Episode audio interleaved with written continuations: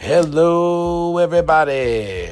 Welcome once again to the most must hear podcast, Big Mouth Small Words Sports Talk. I have neglected my MMA brethren for too long, people. Okay? So, MMA fans, MMA peeps, your boy's back.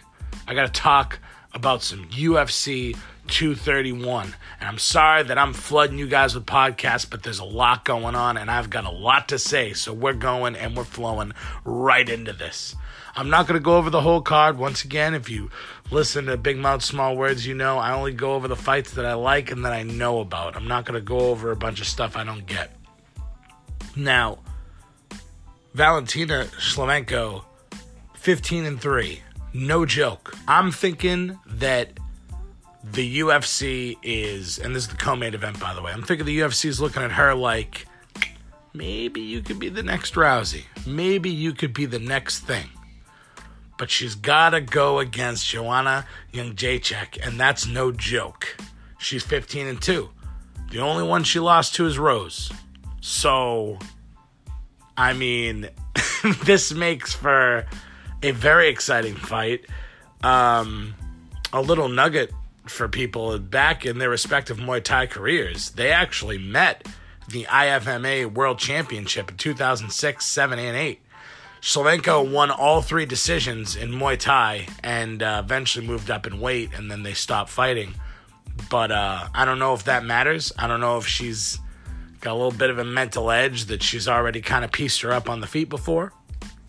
But uh, this is a huge opportunity for both these women. I mean, this is a very exciting fight. I'm very fired up for it. I mean, for Jędrzejczyk, it's an opportunity to call herself kind of the greatest of all time when it comes to women. I mean, despite losing her title to Rose Namajunas in 2017, this is her third championship fight in 13 months, man. I mean, she'd become the first woman to win titles in multiple weight classes if she's successful. So, in my mind, I mean, it's it's a short list for girls so far, but she would end up being the GOAT as of right now. But I mean, she does have to beat Shlemenko, and that's that's gonna be rough, man. I mean,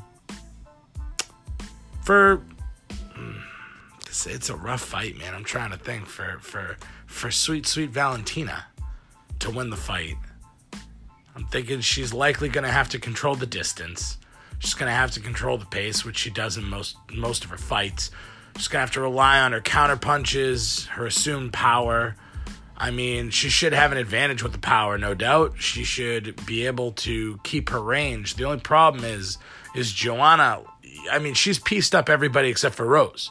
So the whole thing is Shlemenko has to do what Rose did, which is keep her uncomfortable the whole fight. If she lets Joanna get into a rhythm, Joanna can win this fight.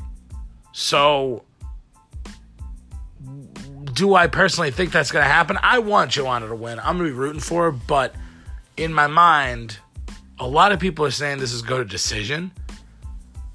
I think she might KO her. I think Shlemenko might end up being a superstar before our eyes. I kind of hope she doesn't, but um, that's kind of what I think. That's kind of what I see happening. I see it in the third round. I see her landing a big punch, TKOing her, and uh, that's what I see happening. I hope it doesn't. I hope Joanna pulls it off, but that's what I see happening. Then you got Max freaking Holloway, dude, versus Brian Ortega. oh, this is a good fight. This is an exciting fight. I was fired up to see it the first time and then Max gets hurt, and it's like concussion and all that, and he's sick and whatever. And not whatever, I mean, it's horrible, but I really wanted this fight. I was very excited for it. It's very, very, man, I mean, Ortega's submissions are second to none. The dude is a monster on the ground. Max is a monster everywhere else. I mean, he's still pretty damn good on the ground, but I mean, just look at the resumes, you know? Max Holloway. Win, win, win, win, win, win, win, win, win. I mean, beats Cole Miller, beats Cub Swanson, beats Jeremy Stephens, beats Ricardo Lamas, Anthony Pettis, Jose Aldo twice. I mean, Max Holloway's been on a roll, and he's definitely the most confident fighter in the UFC right now. But just being confident ain't gonna do the job.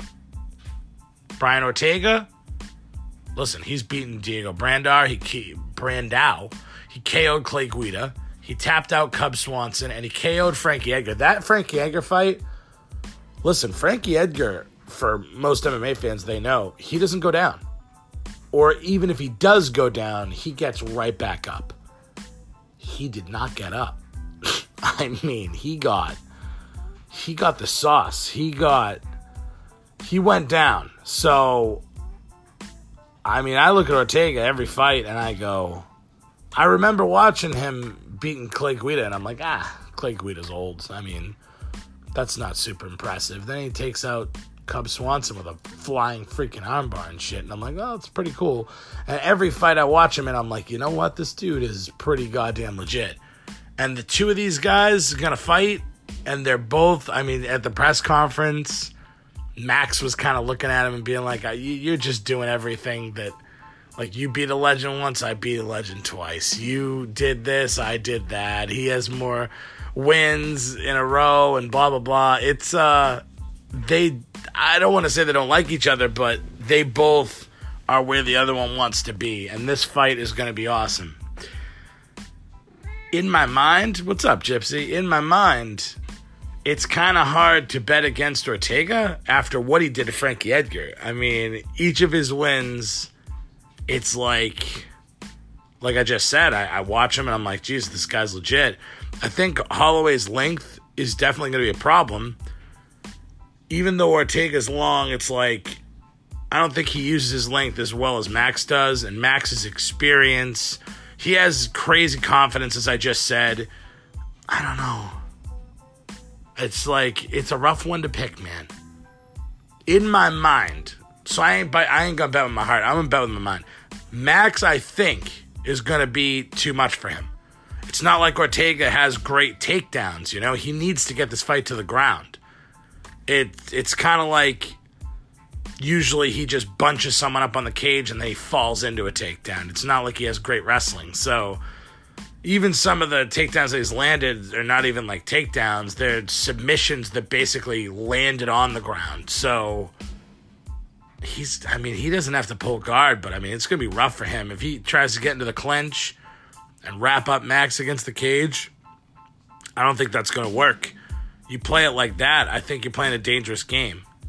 So I'm thinking in my mind, Max kind of pieces him up a little bit on the feet. There's probably definitely going to be some dangerous things with Ortega, with almost getting submissions and almost getting him down. But I think at the end of the day, he Max is going to tire out Ortega, and I'm thinking he's going to TKO him in the third. I am going both the main event and the co-main event are going to end by TKO in the third round. That's what I think. And I am excited about it. I'm very, very excited about this event. Um, like I said, I don't know much about the undercards. I'm assuming there's got to be a couple in there. There's always some good fights mixed in. But uh, those two fights are definitely ones that I'm excited about. I'm excited to see what happens. And uh, check it out, man. Check it out. There's some good Bellator fights coming up. There's there's some great fights about to come up. I can't wait. I'm fired up, people, about it. I'm fired up. So that's my UFC thought. Those are my MMA thoughts, Gypsy. And uh, sorry, my cat keeps running into my face. But uh, yeah, so there's my UFC thoughts. I'm gonna be probably doing another podcast soon. Gonna have my friend Leah on. She's a diehard Panthers fan. And uh, we're gonna be comparing our lists of NFL picks. And we're gonna make a ridiculous bet, and I hope I don't lose. I have not been winning lately, so hopefully I can win this. Uh, hilarity will ensue. You'll love it. Everyone's going to love it. So, thank you once again for listening to Big Mouth Small Words. I appreciate it. Uh, thanks for listening, and you're the best, and